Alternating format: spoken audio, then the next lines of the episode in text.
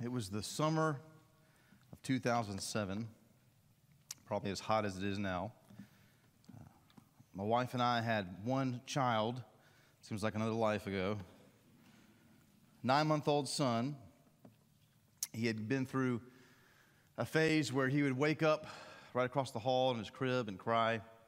And I would go in in the middle of the night and I'd pick him up, bring him back to my bed, and lay with him just for a minute. And he'd go right back asleep. And then I'd get back out of the bed, take him back to his crib, and then put him back, and then he'd sleep the rest of the night. It wasn't too bad, right? Well, this one night, uh, he woke up around 2, 2.30. Like I said, just, it just been a few days he'd been doing this. So I went in and got him, man, walked across the hall, put him in our, our bed, and lay there. And after a few minutes, I thought to myself, well, time to go put him back. But I just, you know, I didn't feel like putting him back. I just didn't. And uh, I said, you know what? I'll just let him sleep with us tonight in the bed. About two hours later, at 4:30 in the morning, smoke alarms went off in his room. There was a fire in his room, right? Normally, he'd been in there for who knows how long, right, with the smoke and everything. So I woke up, forgetting he had been in the bed, and ran into his room and saw the fire and thought someone had stolen my baby and set my house ablaze. very confused, and we realized he was in the bed, and we got him out and called the fire department and everything. Long story short, uh, we had a fire. We often talk about how clearly, clearly God was in that. Amen. Clearly, God woke him up. Clearly, God told me, you know what? Just leave me in your bed today. Only God can do things like that. Amen. You probably have a story like that that has happened in your life. Today we're talking about the things only God can do. Only God can do. We're in Isaiah 33, starting in verse 2. I'm just going to read through verse 6. o Lord, be gracious to us. We wait for you. Be our arm every morning, our salvation in time of trouble. At the tumultuous noise, peoples flee. When you lift yourself up, nations are scattered, and your spoil is gathered as the caterpillar gathers, as locusts sleep, it is leapt upon. The Lord is exalted, for he dwells on high.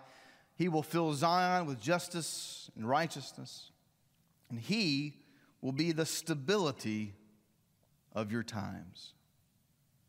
Abundance of salvation, wisdom, and knowledge, the fear of the Lord is Zion's treasure. Father in heaven, as we read this, Lord, we pray that you would be the stability of our times. Our personal lives, our church lives, the lives that we live here in this town and state, nation. You would bring stability to us that only you can. Father, I pray that, that you would uh, speak through me today in this message, that your Holy Spirit would speak forth, that those in here today and those watching online would receive your word today and realize that only you can do certain things in, your, in their lives, and they would turn to you for those. Lord, we love you, and we ask these things in Jesus' name. Amen. As we read through this book of Isaiah, I'm in 33 today. I skipped ahead a couple days. At this point in Israel's history, the northern kingdom, which was called Israel, had been destroyed by the kingdom of Assyria. Assyria had been going through and destroying countries left and right. And in a 20, 10 to 20 year siege, the northern kingdom Israel finally fell. And now the Assyrians were, were on the doorstep of Judah, the southern kingdom, its capital being Jerusalem.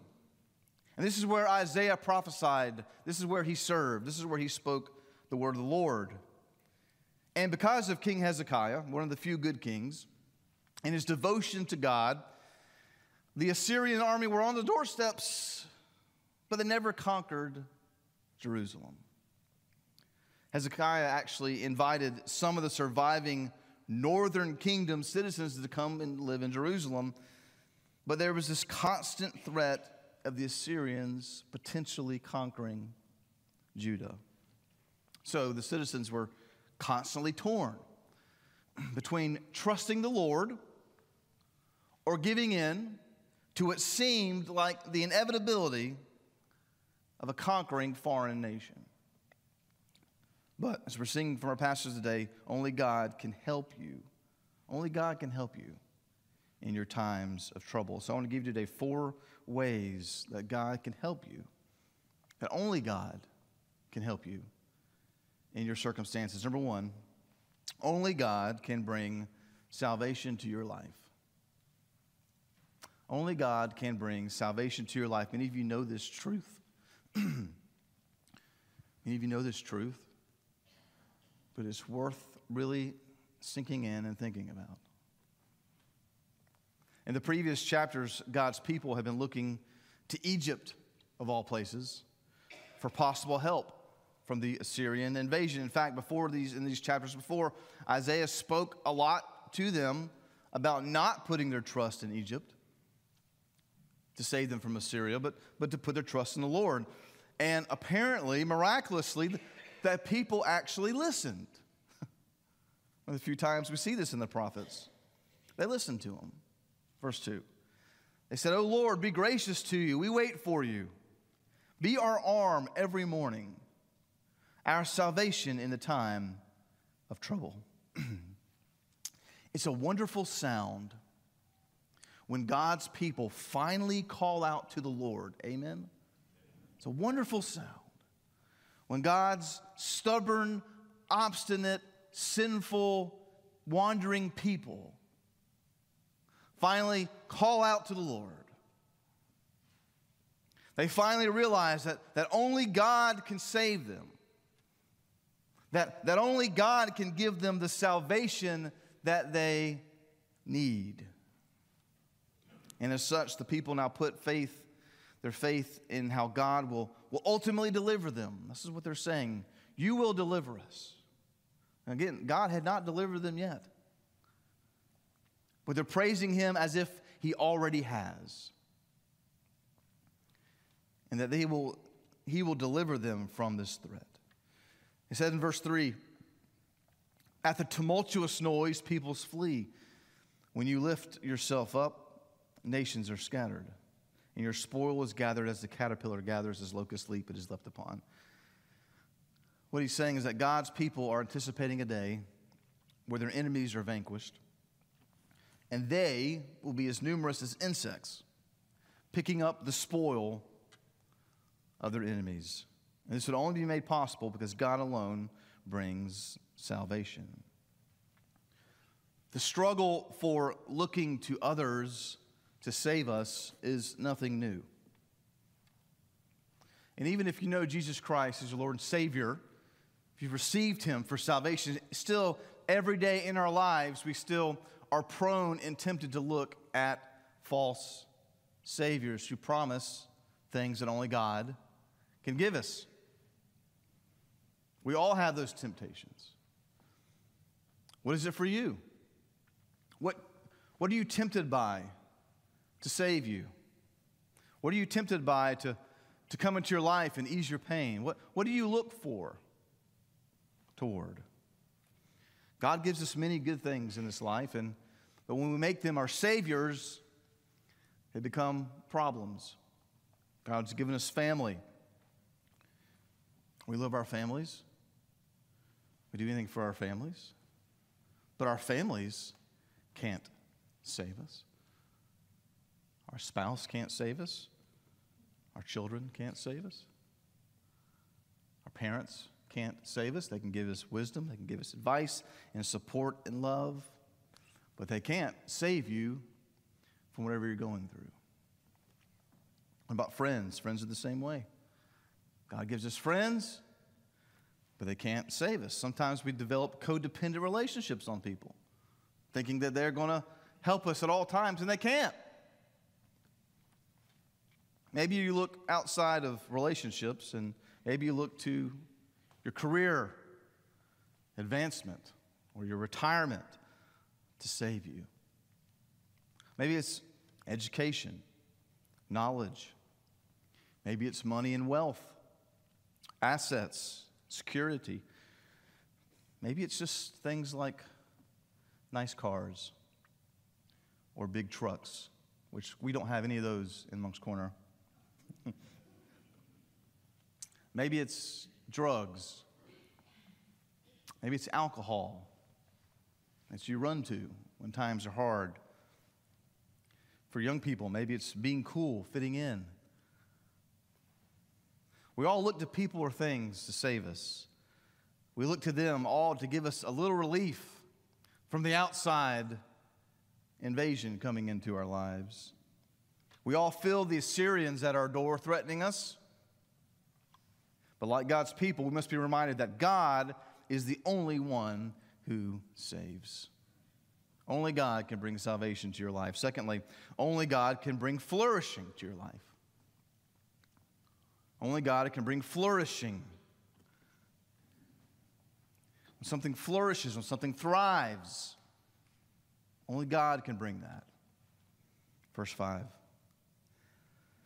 The Lord is exalted, for he dwells on high. He will fill Zion with justice, righteousness.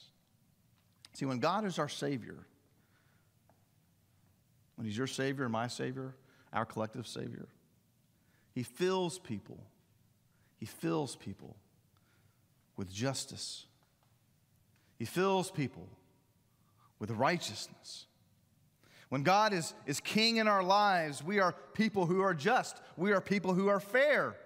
We are people who are righteous. When God is exalted, we flourish. We become the best version of ourselves when Jesus Christ is truly leading us and we're following. Become the best version when God is exalted. He brings flourishing to our lives. Verse 6 And will be the stability of your times, abundance of salvation, wisdom and knowledge, the fear of the Lord is Zion's treasure. See, when we, when we put God first, we flourish. He brings that, I love that phrase, that stability in our times. Isn't that what most of us are looking for? Stability in our times.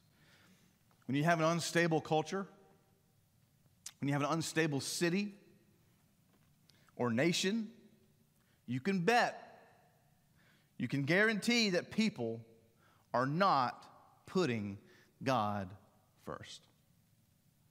If there's instability, they're putting themselves first. But putting God first enables us to put others first, which is what we're called to do. You've heard of the acronym before, haven't you? Joy, Jesus first, others second, yourself third.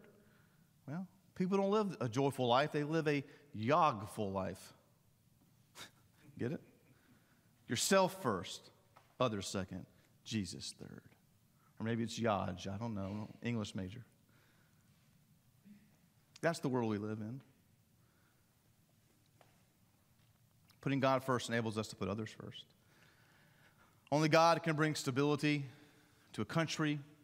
Only God can bring stability to a community, to a church, to a family, to any organization.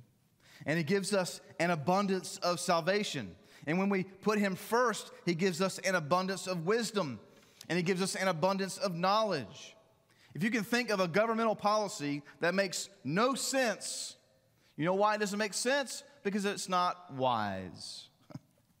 and why is it not wise? Because whoever put it together did not seek the Lord, I guarantee you. Seeking the Lord is fearing the Lord, respecting the Lord. But how do you respect a God you don't believe in? Well, you can't. The irony is that only God can bring the stability to our lives that we all so desperately seek. Three, only God can bring peace to your life. Only God can bring peace to your life. We see in verses 7 through 12 the opposite of peace. We see disobedience and judgment. But only God can bring peace. Look at verse 7. Behold, their heroes cry in the streets, the envoys of peace weep bitterly. If you take this verse look at different translations, you'll see wildly different translations because the Hebrew, most scholars will say, is really unintelligible. They, they can't translate it because there's nothing to look at. When you translate words, you have to have other context to look at and things. And so no one really knows what verse 7 means. They kind of have an idea. But what it is, is the beginning of a section of a lament. The next few verses paint a picture of moral corruption they paint a picture of spiritual depravity and desolation. It paints a picture of the opposite of flourishing, and that is decline. The opposite of peace, and that is judgment. And this is what we see here, verse 8. He says, The highways lay waste, the traveler ceases. Covenants are broken, cities are despised, there's no regard for man. The land mourns and languishes. The land mourns and languishes, it says. Lebanon is confounded and withers away. Sharon is like a desert, and Bashan and Carmel shake off their leaves. When God is judging a land, as he was judging Israel and parts of Judah this time, when God is judging a land, there's no peace. There's no regard for mankind, which is why the judgment's coming. And it says, even nature cries out and mourns.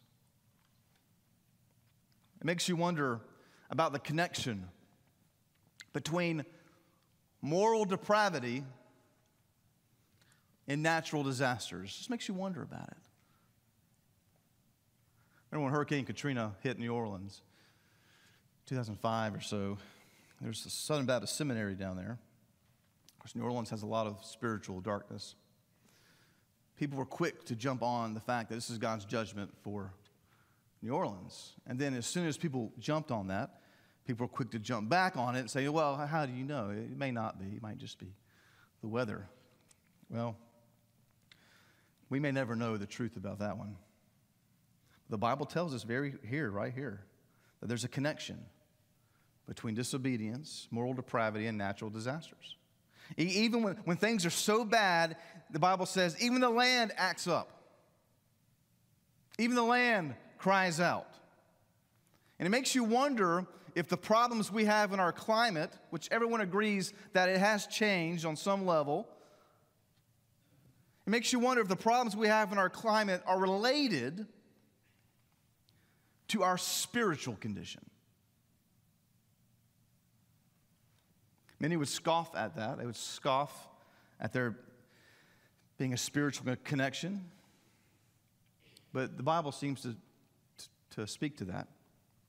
Some would say that, that it's humanity's fault for the extreme weather we're having, the heat we're having. 18 have died in Arizona this week from the heat. But what if the extreme weather was not caused by our negligence? What if it wasn't caused by uh, things we put in the air? What if it was caused by our moral and spiritual depravity? Oh, yeah.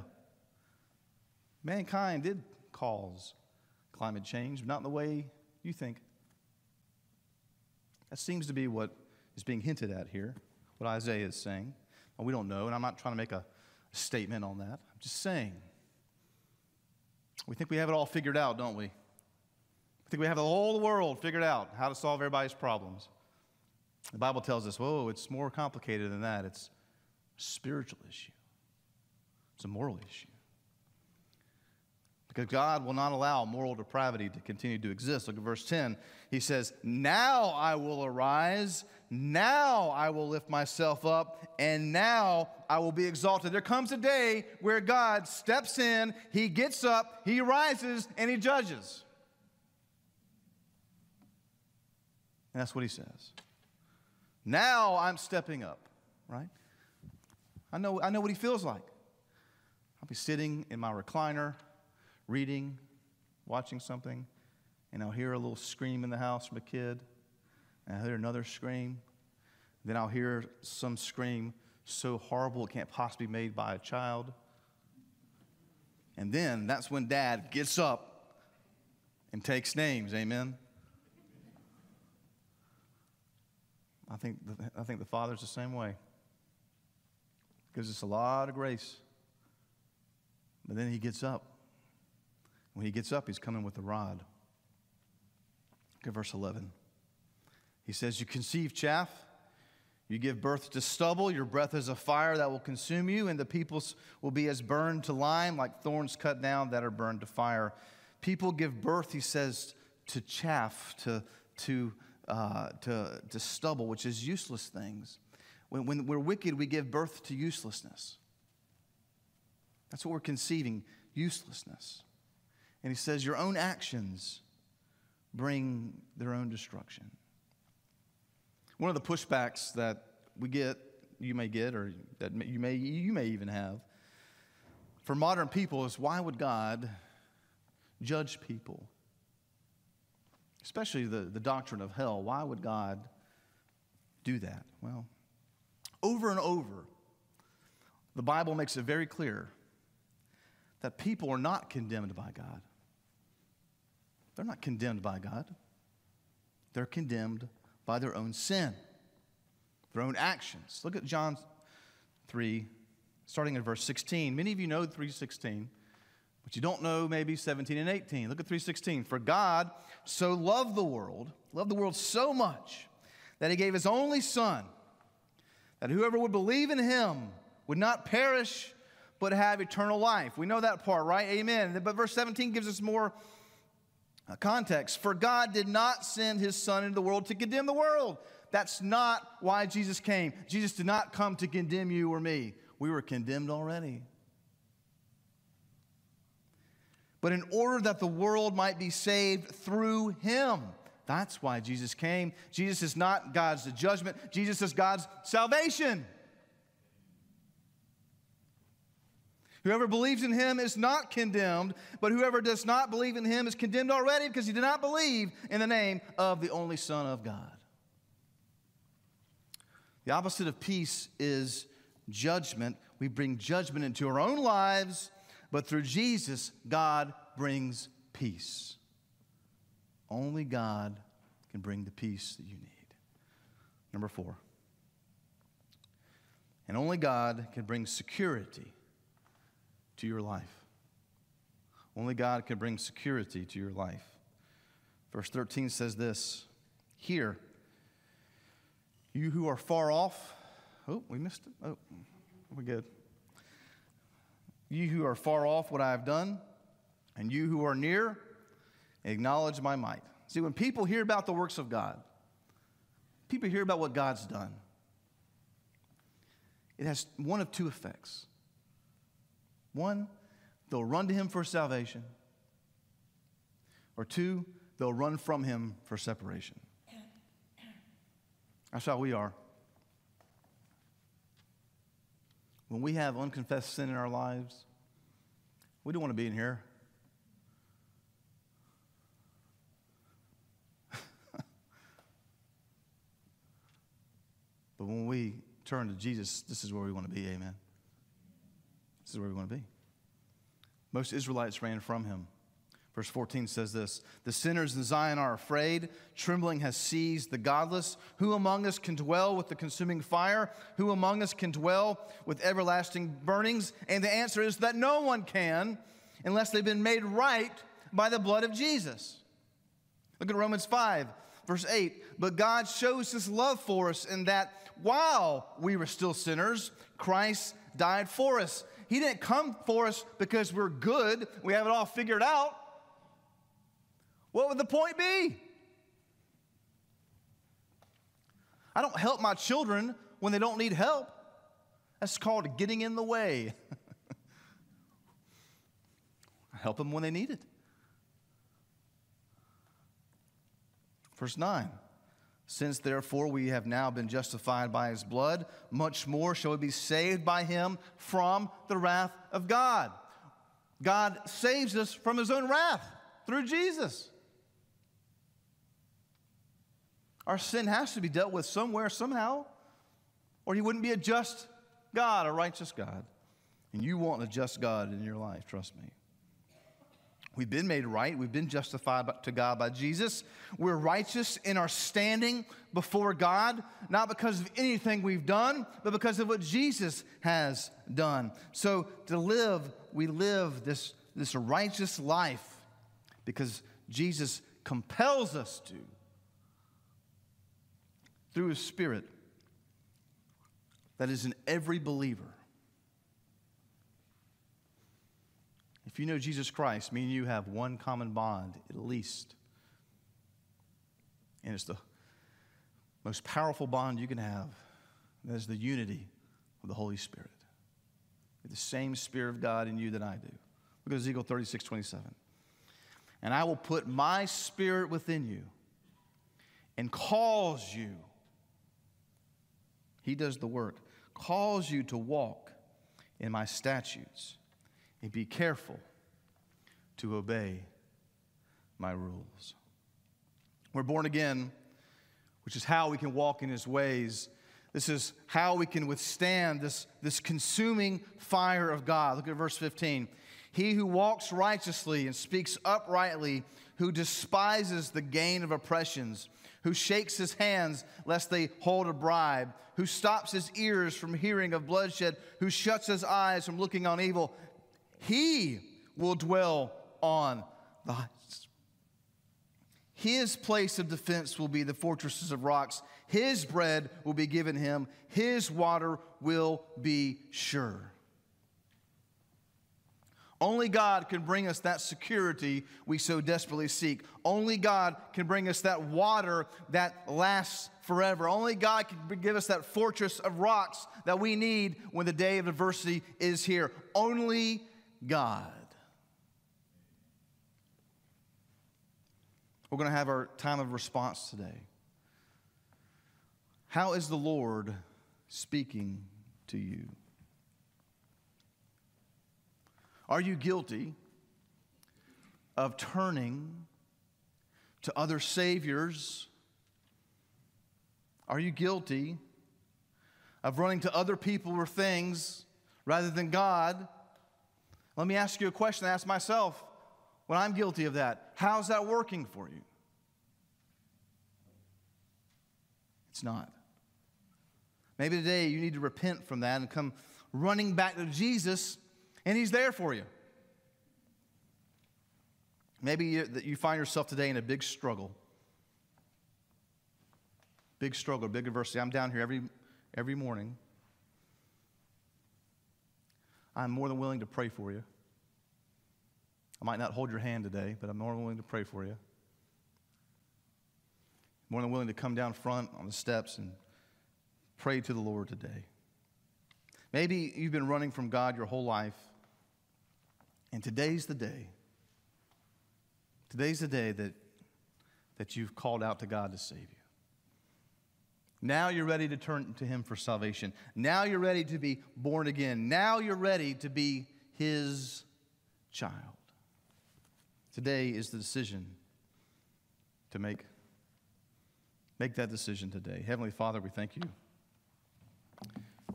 for your Son, that you look down upon mankind. And you knew from the garden, Lord, Adam and Eve, very beginning of time, as we know it, that we were going to need help. Lord, you created us to bring you glory. You save us to bring you glory and to bring us goodness. Surely, Lord, your goodness saves us. And Father, the, your word says that your kindness leads us to repentance. So, Father, today as we close our time together, that we would turn back to you what you've given us. We would praise your name for your salvation. That we would run to you because only you can do the things in our lives that we need. We ask these things in Jesus' name. Amen.